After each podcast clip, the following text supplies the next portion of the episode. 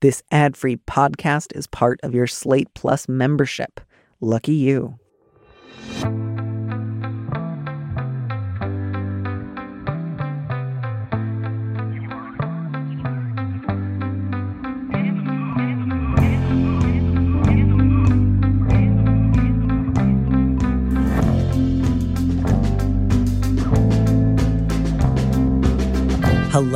Welcome back to Big Mood, Little Mood. I'm your host, Danny Lavery, and with me in the studio this week is Bay Ryan, a 26 year old disabled Indigenous NB living in central Waikato, New Zealand, a postgraduate ecologist with a master's on the COVID backburner. He's often a terse advocate for neurodivergency in academia, trans welfare, and learning to do less. Bay, welcome to the show. Hello, it's lovely to finally be here. I, am so excited. I also love, I don't know that I've ever started off with somebody's exact age. And there's something so charming about the specificity of like, Bay is 26. He is this many years old. I know. I didn't, I'm not good at writing bios. well, that's what I was trying to anyone. say. So I'm, I'm um, glad you've admitted it. and I'm never sure what is important slash non important information to include. What would you say are your other top two shortcomings as a person? In no order, just whatever comes to mind. Explore the space. Doing too much. and uh, my terrible sleep schedule. Doing too much, bad sleep schedule. That sounds uh, that sounds fixable. Mm, I think we is, can address that today. Absolutely. Yeah, I think that by the end of this episode, my goal is for you to be almost asleep and doing I less than you be. came in with. Yeah, so I hope everyone listening will help me in just sort of like trying to send lullaby vibes to Bay throughout the episode. Sorry, that um, sounded like a threat. it does, doesn't it? Like like a psychic attack trying to cause you to nap. Mm. Um, and I don't think that I cultivate enough the psychic energies of the people who listen to this show in order to um, force my guests into altered states. And I think that's going to be my new thing in, in 2023. Excellent. Good. Um, with that out of the way, I would love to tackle our first letter.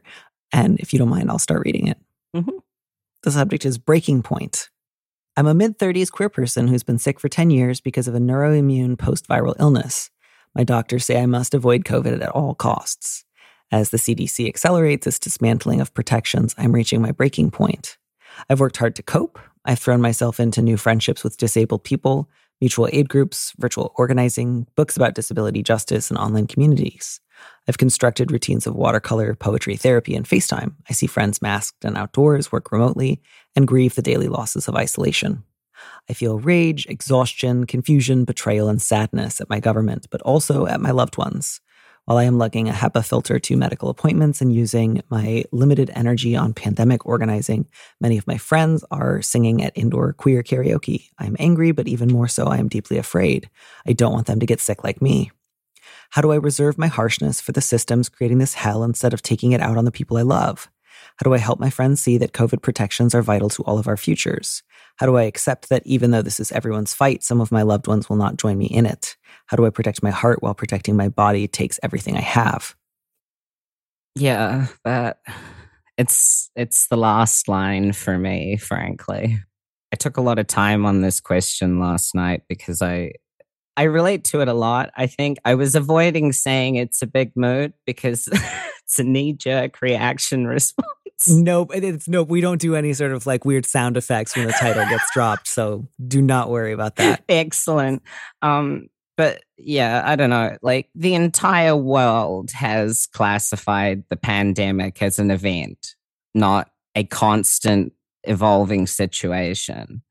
And I think that's one of the most frustrating things is when you you see strangers doing it and then you see people you love doing it and they don't even realize what they're doing is literally endangering people's lives because they're being bombarded from every other side by media with claims that the pandemic is quote unquote over and everything is okay and things will go back to normal, you're competing with this abject truth that the state is far more comfortable with feeding us capitalist propaganda and shilling the idea of the pandemic as a social event that happened rather than an ongoing viral presence in global communities and one of the most current prolific killers in the world.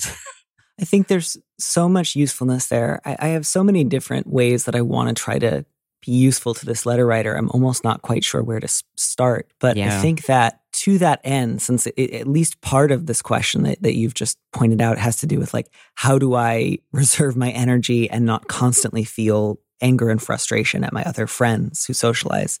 I think in addition to and by the way, none of this means I want or need the letter writer to start feeling differently. I think this just might be useful things to bear in mind when you do experience that anger. Is in addition to messaging of the kind that you have just described, it's also, I think, very understandable for people to not be up to indefinitely not seeing their loved ones. And I think, especially when so many people have been pushed back into work, I think having to say, it's okay for you to risk your health at work, but you must still stop doing it in your social life. That's quite difficult. Um, and again, that doesn't mean you have to feel good about seeing your friends at karaoke, but I think it can help you bear in mind that a lot of people are trying to, as you are, navigate a system where the government's often just thrown up its hands.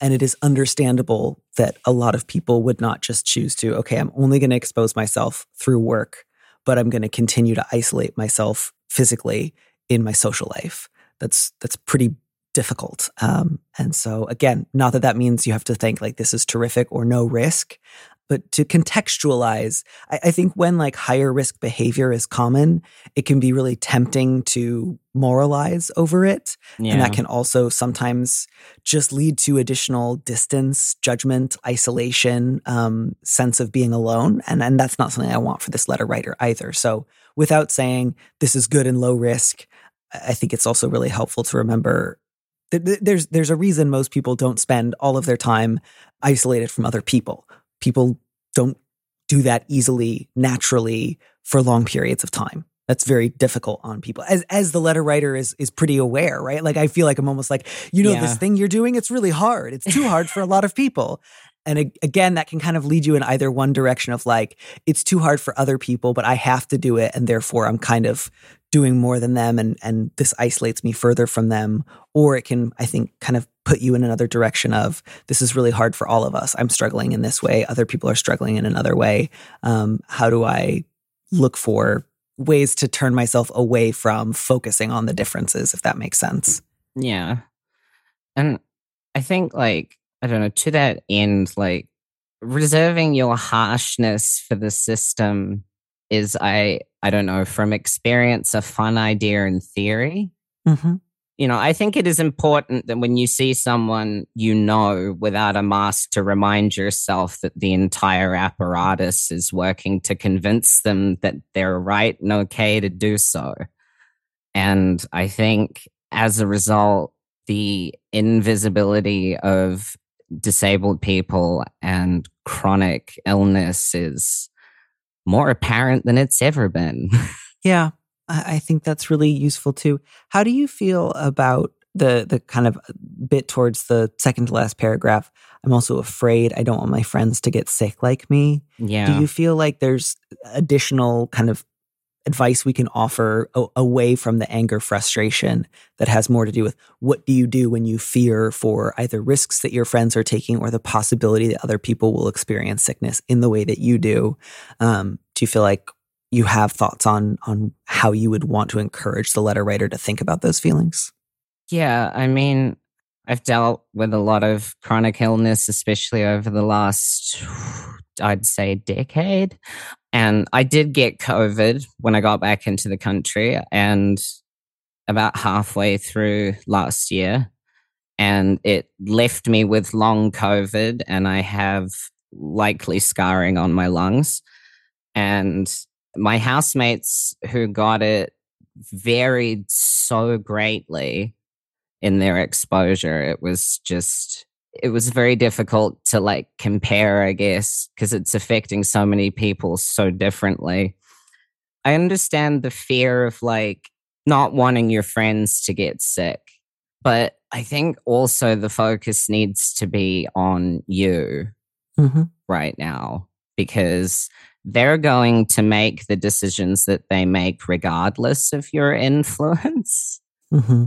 And if they get COVID, they get COVID. Yeah. I, I think that's a really understandable place to want to come to, not in the sense of who cares. Yeah. Um, but in the sense of that's not something that's within your control. Exactly. Yeah. And and I think coming to a place of I hope they don't. And if they do and they want some support, I'll be here and I'll have some suggestions on how to handle it. But they might. They they very well might. They might get other illnesses. They might pick up other disabilities. Um, and I don't say any of that to suggest that the letter writer should have this really flippant attitude towards their friend's health. But I think it's always difficult if, when it comes to a loved one, you take a health concern or a particular risk more seriously than they do. Or not to say that they don't take it seriously, because I don't know what choices they've made around this or uh, you know i only have information that's secondhand about a general group of friends. I don't want to assume everyone that this letter writer knows is totally cavalier and casual just that the the majority of them are taking risks that the letter writer wishes they wouldn't. And i think it's really important to conceptualize the fact that all other information coming from all other directions that people are supposed to be able to trust are saying that not masking is fine. And it's not, but it's what they're being told. So I don't know. I would I would say it's it's definitely more of a social issue than it is individual.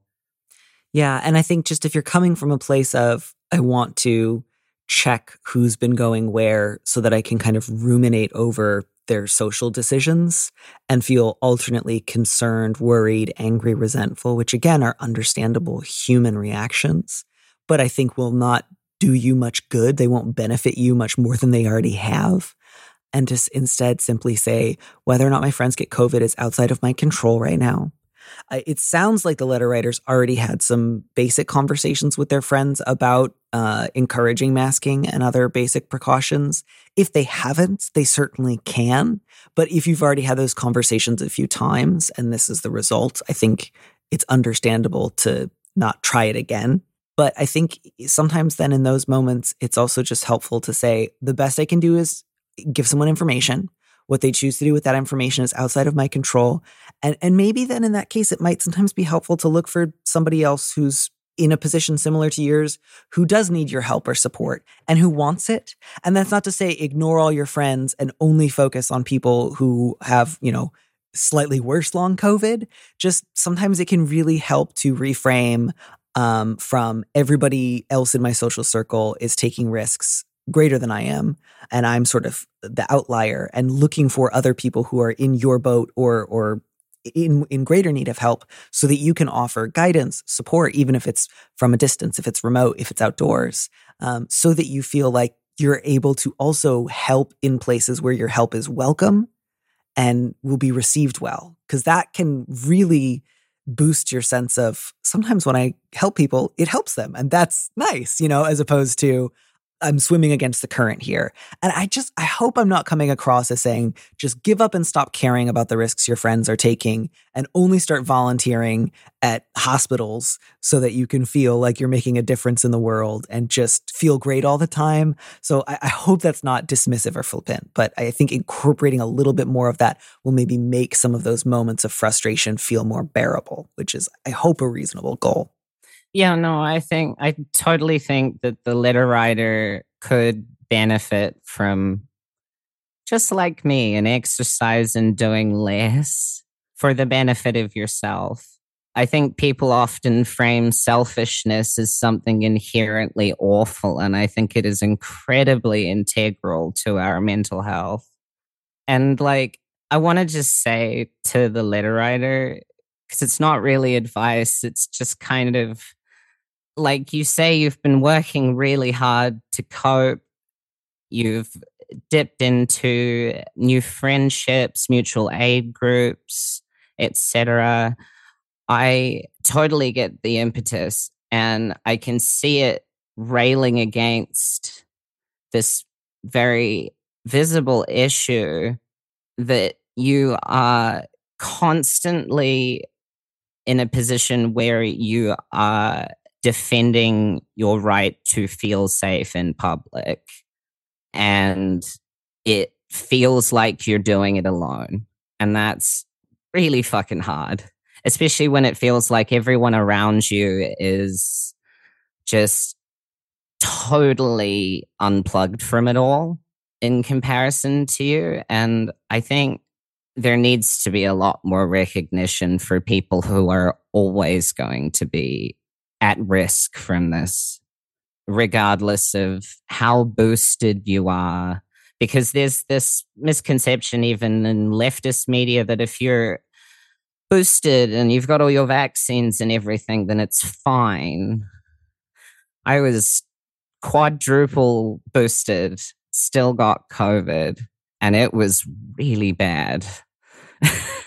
like, I just, I can't profess enough how easy it is to wear a mask for most people, you know, like it's, to me, I, I, I really understand the kind of it's unfathomable feeling like because the West has this whole idea around like wearing masks to combat airborne illnesses as if countries in Asia haven't been doing it for so long. Mm-hmm. It feels like a very, very simple fix that no one's willing to do anymore. And I can totally understand the frustration around that as a chronically ill person.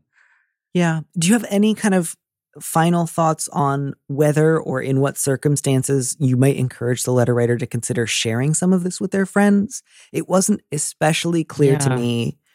Uh, it, it seemed clear to me that this letter writer had had at least some conversations with some of their friends about the importance of masking, and they're at least aware that the letter writer is going to medical appointments and and is at very very high risk for COVID. But it wasn't incredibly clear to me if some of these friends who I, I take it are outside of the mutual aid organizing and the disability justice groups are aware of the emotional toll that this take has taken on the letter writer. And so I was curious if there's some of this that the letter writer's really been holding back, whether yeah. or not it might be useful to share some of this with some of those friends and whether you would consider it's worth doing one on one, one person at a time in some limited ways for uh, you know self protection or, or or where you thought the letter writer might take some of that because I also think there's something to be said for not necessarily going in the heat of your most frustrated and angry moment and yelling at all your friends or like tagging them in a big Facebook post um, saying, you know, every time you all have gone to a movie, I've written it down and I'm mad at you.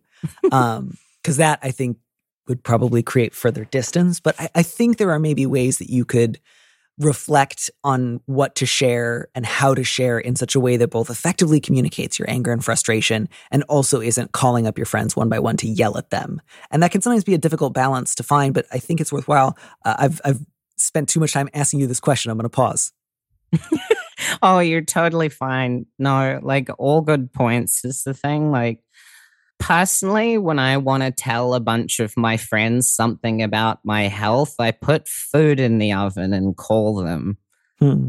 and tell them to get their asses over. But everyone has a different way of doing that, I feel. And it sounds like this letter writer can't have people over right now. Yeah, exactly. Yeah. So I don't know if there's any like long distance casual kind of call situation way you could do that or if one on one feels easier with a couple of close friends, and then you could talk about verbalizing something with a bigger group of friends.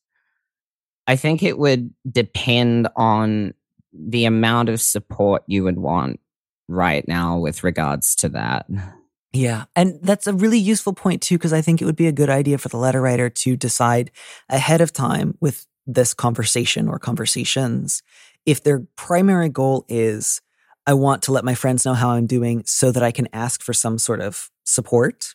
Whether that's even just, I'd love it if you checked in with me once in a while, or I just want you to hear about how I'm doing, or I'd love to schedule a remote movie night, um, uh, something where you are investing back in me, or whether or not you want to use that conversation to make a request or to, you know, once again stress like information about masking.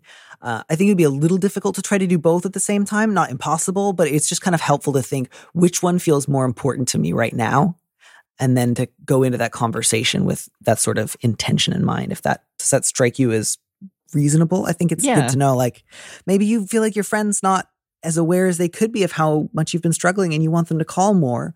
Or maybe you feel like, you know, if I were a little vulnerable and I shared how hard this has been for me and I shared a little bit more information about the importance of masking with a friend and just encourage them, you know, even if you're going to go to queer karaoke, please wear the mask. Is like again, like Mm. Are you looking for harm reduction? Are you looking for an ask? Uh, what would you do if you made a request like don't go to queer karaoke and your friend said no? How would you two handle that? There's so many different like branches this conversation could go down. Like when you can at any point see people in person again, would you want to set rules for rat testing and whether or not they've been anywhere public without a mask on in the last two weeks, whatever you want, etc. Like, I think it's good to know what boundaries you might want to walk into before you establish them. Yeah. And I think there's one last thing I want to think about before we start to move on to our next letter, because I realize we could probably stay with this one for quite mm-hmm. some time. Mm-hmm. I want the letter writer to also just bear this in mind. And I don't necessarily have a great solution for this, but something that I think can often be true is when somebody is going through something really difficult and chronic, um, especially if it has to do with health and illness. Um, lots of genuinely well meaning people who care about you will get a subconscious, not necessarily aware sense of discomfort and unease that has to do with almost like old time primeval magic, which mm-hmm. is just, I need to be away from something that makes me feel dread, risk, anxiety and I need to be with things that make me feel relaxed, happy, safe. And so, in in addition to sometimes you'll get people who will just casually or maliciously abandon friendships uh, when somebody gets ill or when somebody is really struggling or in crisis. I, I think this is really distinct from that. And so I think sometimes it can even help to name it, which is like, I want to talk to you about like how COVID restrictions make me feel. I also don't want you to feel like I am going to be trying to get on your case or harangue you. That's not my goal. But I do want to be able to talk about something difficult that is not immediately fixable. And I hope that that's okay. And I hope that we can do that without trying to avoid stuff that makes us feel uncomfortable. Does that make sense? Like, yeah, it's I hard like... if you name it too much, then it's like you invoke it and people run away. But if you don't name it, it it can take over. Mm, no, I totally get what you mean, and I I've experienced this reaction. It can be a little bit like the sort of like I hate hospitals syndrome. Yeah. Which you, you know, hear a lot on TV or sitcoms. Everybody hates hospitals. Uh, nobody, I mean, not nobody, but people generally don't think, I would love to go hang out in a hospital and witness disease and suffering today.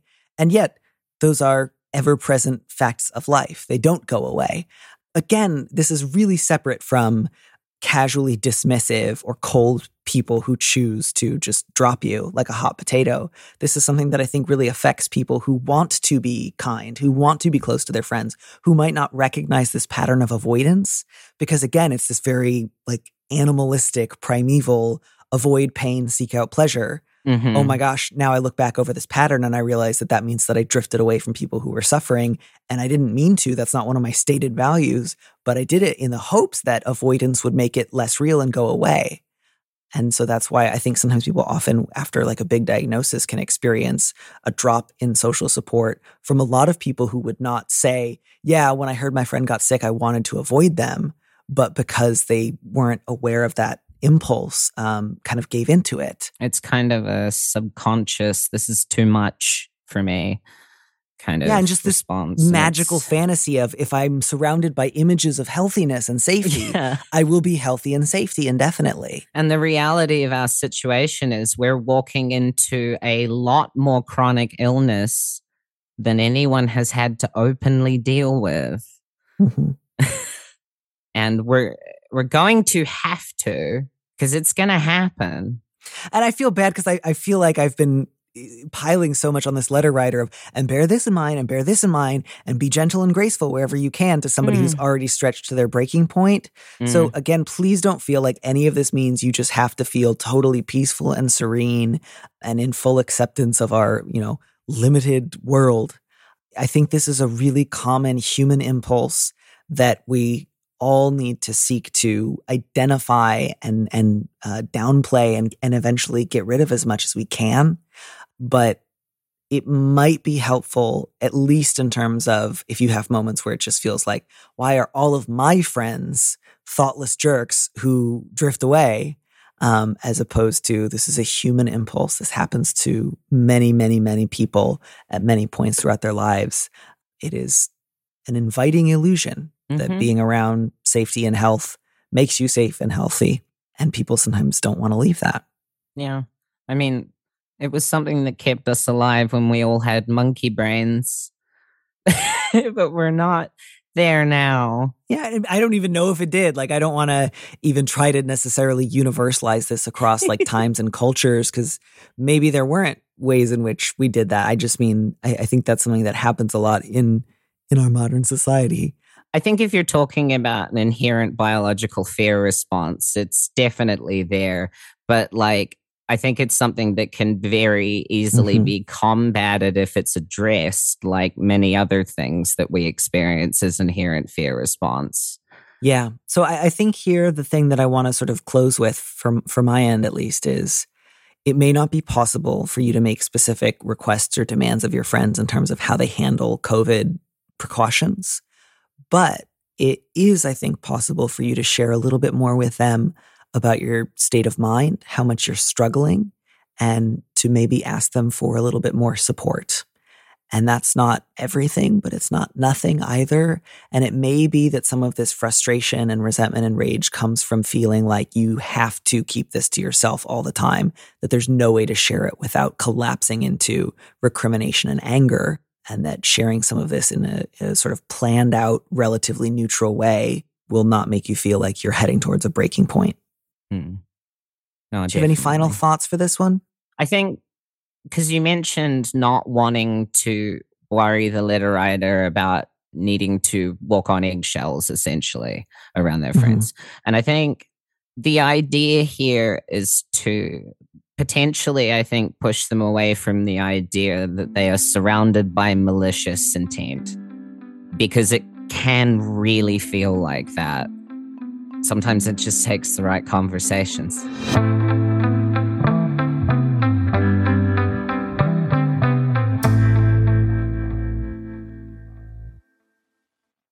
Oh, I- am sorry. I I um I got to get more problems that are just like whatever happened to candy cigarettes? Do you remember those? oh my god.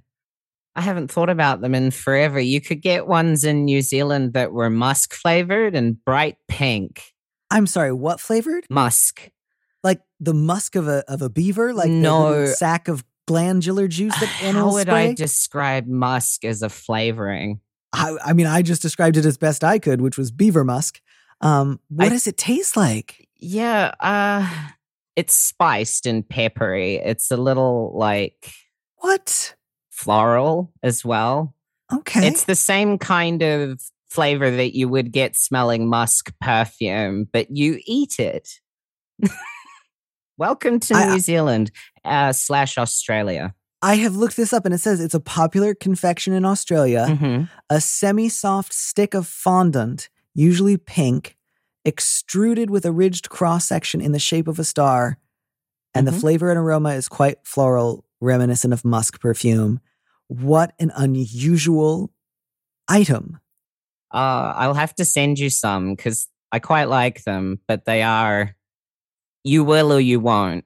yeah. Um, especially because, you know, I'm just looking up musk again, and it is, in fact, a class of aromatic substances commonly used as base notes in perfumery, including glandular secretions from animals such as the musk deer. Mm-hmm. So, pink, star shaped extruded fondant with a taste that is floral and yet reminiscent of a musk deer. you can you know, get them in tiny little compressed powder, like kind of like mints too. Oh well, thank goodness. And they call be, them smokers. So couldn't because smokers. people would use them to quit smoking.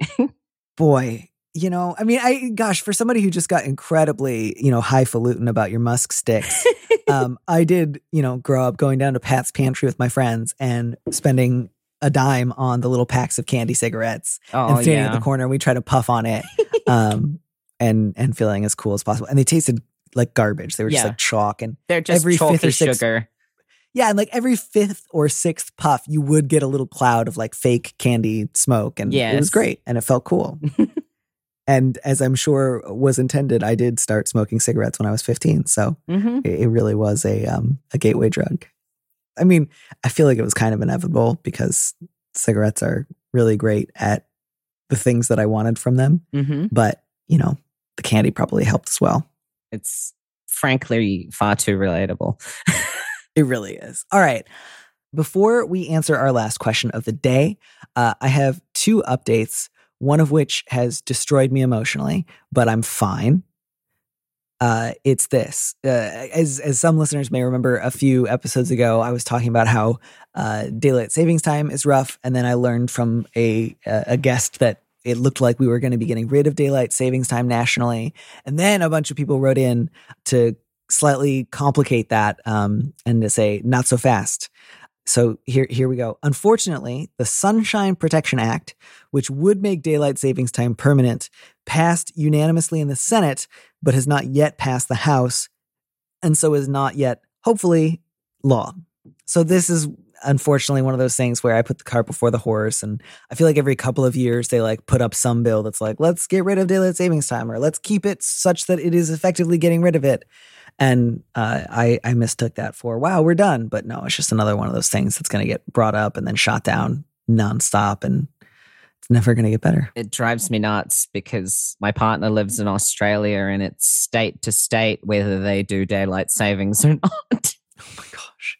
That that one's so weird to me. It feels like either everybody's got to get behind it Yeah. or nobody. Can't do this stuff where like I was once driving to Utah from California and I stopped through Arizona and all of a sudden they were like, by the way, we don't do daylight savings time here. like, what do you mean you don't do that? Like, everyone has to do it or no one has to do it. Right. Pick one and run better with than me, it. Arizona, you're not better than me. It also felt like it felt like a detail that would show up in like uh, an Encyclopedia Brown story, like like Bugs Bugs Meany would make some claim about being in Arizona, and then Mm-hmm. uh, Sally or Encyclopedia Brown would be like, actually, Arizona doesn't do daylight savings time, so your story can't be true. And then Bugs would say, "You're right, it's true. I stole the popsicles." At any rate, uh, thank you so much for the update, uh, listeners. I appreciate being brought back down to reality.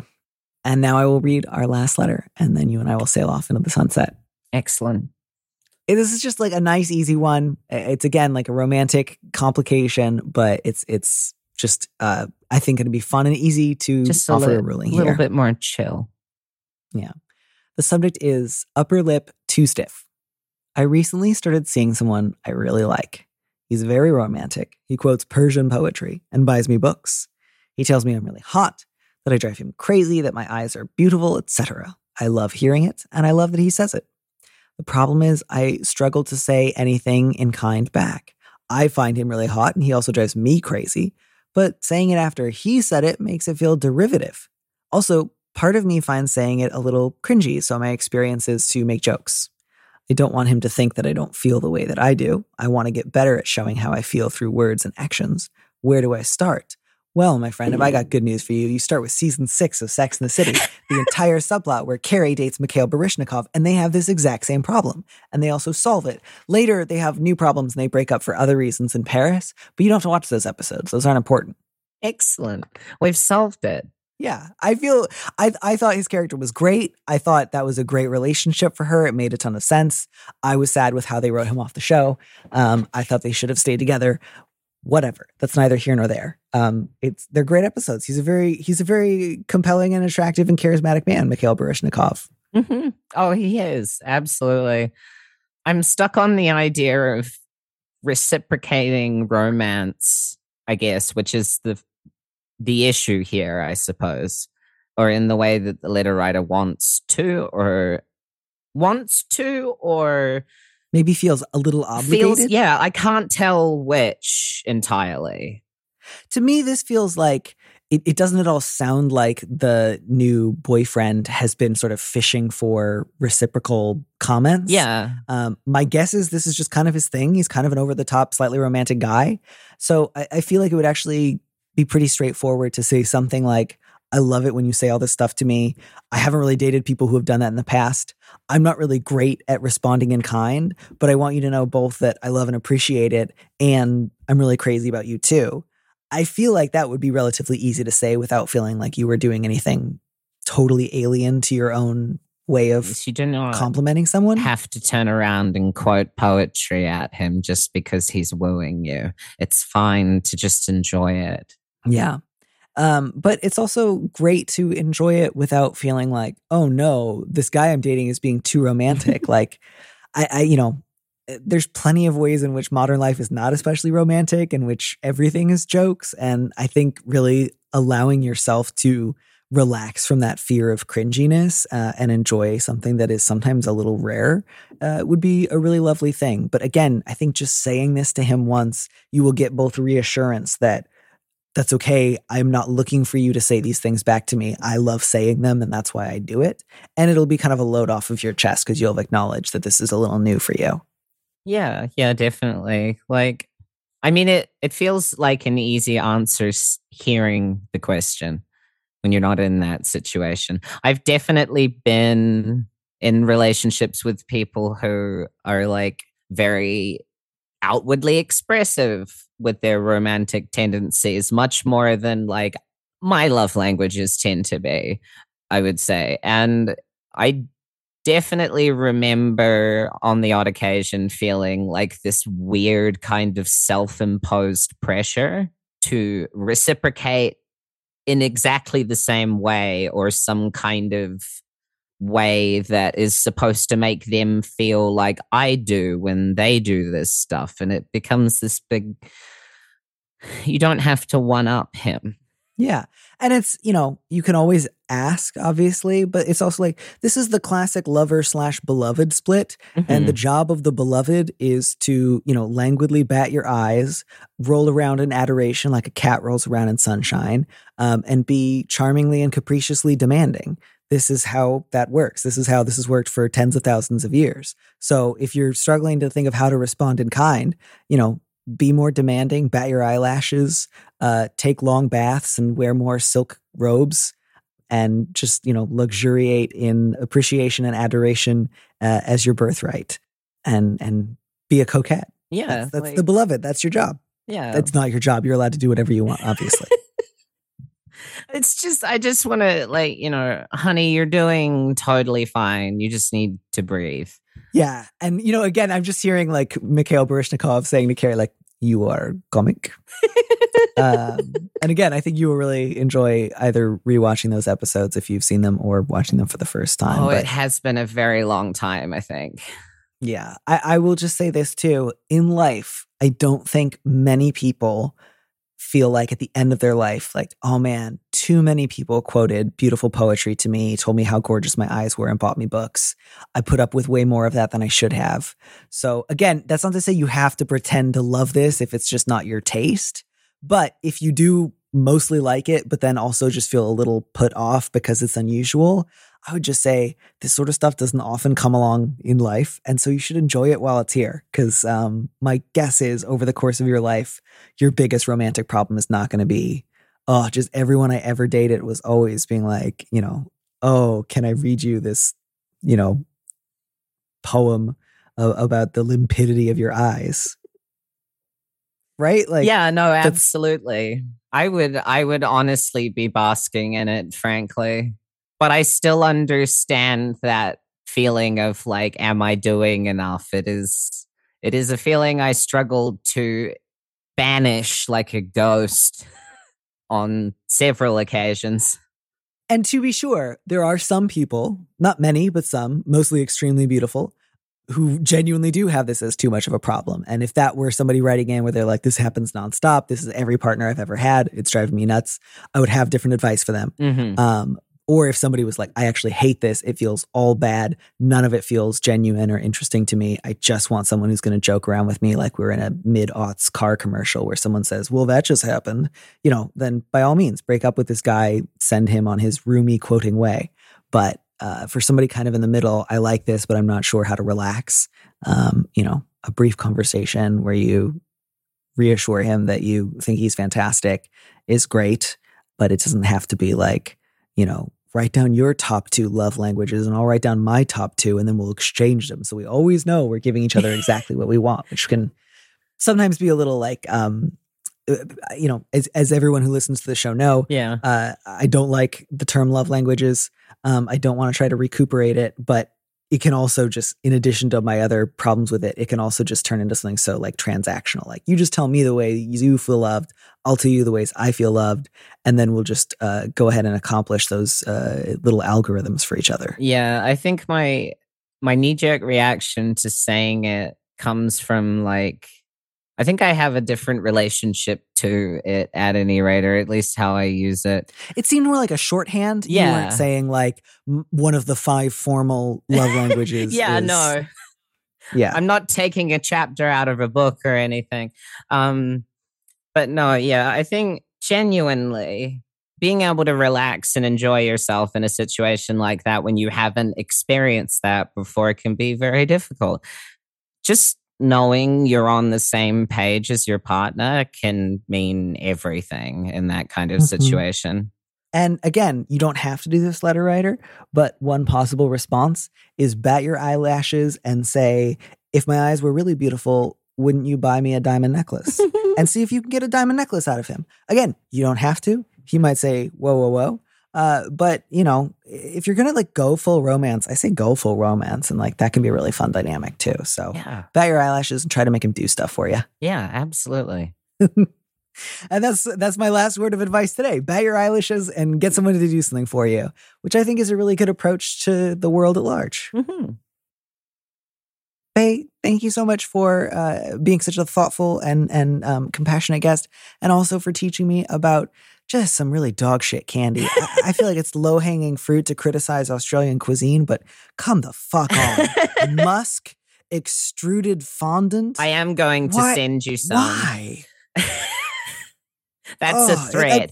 I, I, I, thought fairy bread was as bad as it got. Mm-hmm. Like that is some Great Depression ass food, but and fairy bread, in case uh, you're you're uh, listening and, and, not aware, is apparently like a, a common kid's birthday treat mm-hmm. in, in, Australia and New Zealand, which is white bread with sprinkles on it. Mm-hmm. If you go to Europe, they have that's it hagelslag, which is just I'm probably butchering that word, but it is literally sprinkles on toast for breakfast. How do you spell that? Because oh wow, exactly as I thought. Mm-hmm. H E G E L slag. Mm-hmm. Um, oh, so it's the, the Dutch are responsible for this shit. Mm-hmm. Yeah. All right. So I would say the Dutch are probably responsible for fairy bread also. There's a lot That's of them deranged. here. That's horrible. I'm sorry. I'm, you all deserve better than that. I just find this so upsetting. I, I'll give you one I think you might enjoy. We have a brand of like very nice peanut butter here called Pic's Peanut Butter and they have right. something called peanut butter slugs, which are literally like a packet that you can tear the top off of and suck all of the peanut butter out of it. Oh, it's boy. literally a pouch of peanut butter. Uh, Wow, I'll, I'll think about that. um, and I just want, in closing, to send you all off with this. Uh, the first known reference to uh, fairy bread as a dish uh, was in the Hobart Mercury in April 1929, and it referred to a party for child inmates of the consumptive sanatorium. Oh my god! So that that feels apt. You know, that sounds about right. Um, yeah. So bat your eyelashes and see if you can get something better than fairy bread out of somebody this week. That's it for me.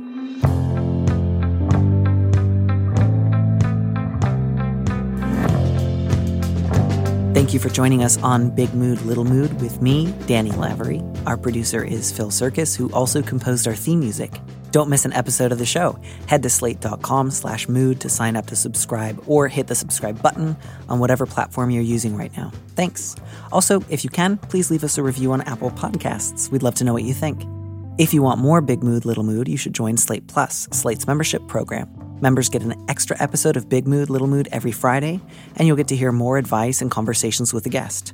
And as a Slate Plus member, you'll also be supporting the show. Go to slate.com forward slash mood plus to sign up. It's just $1 for your first month.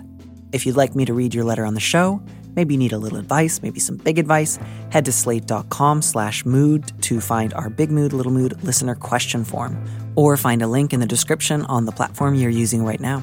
Thanks for listening.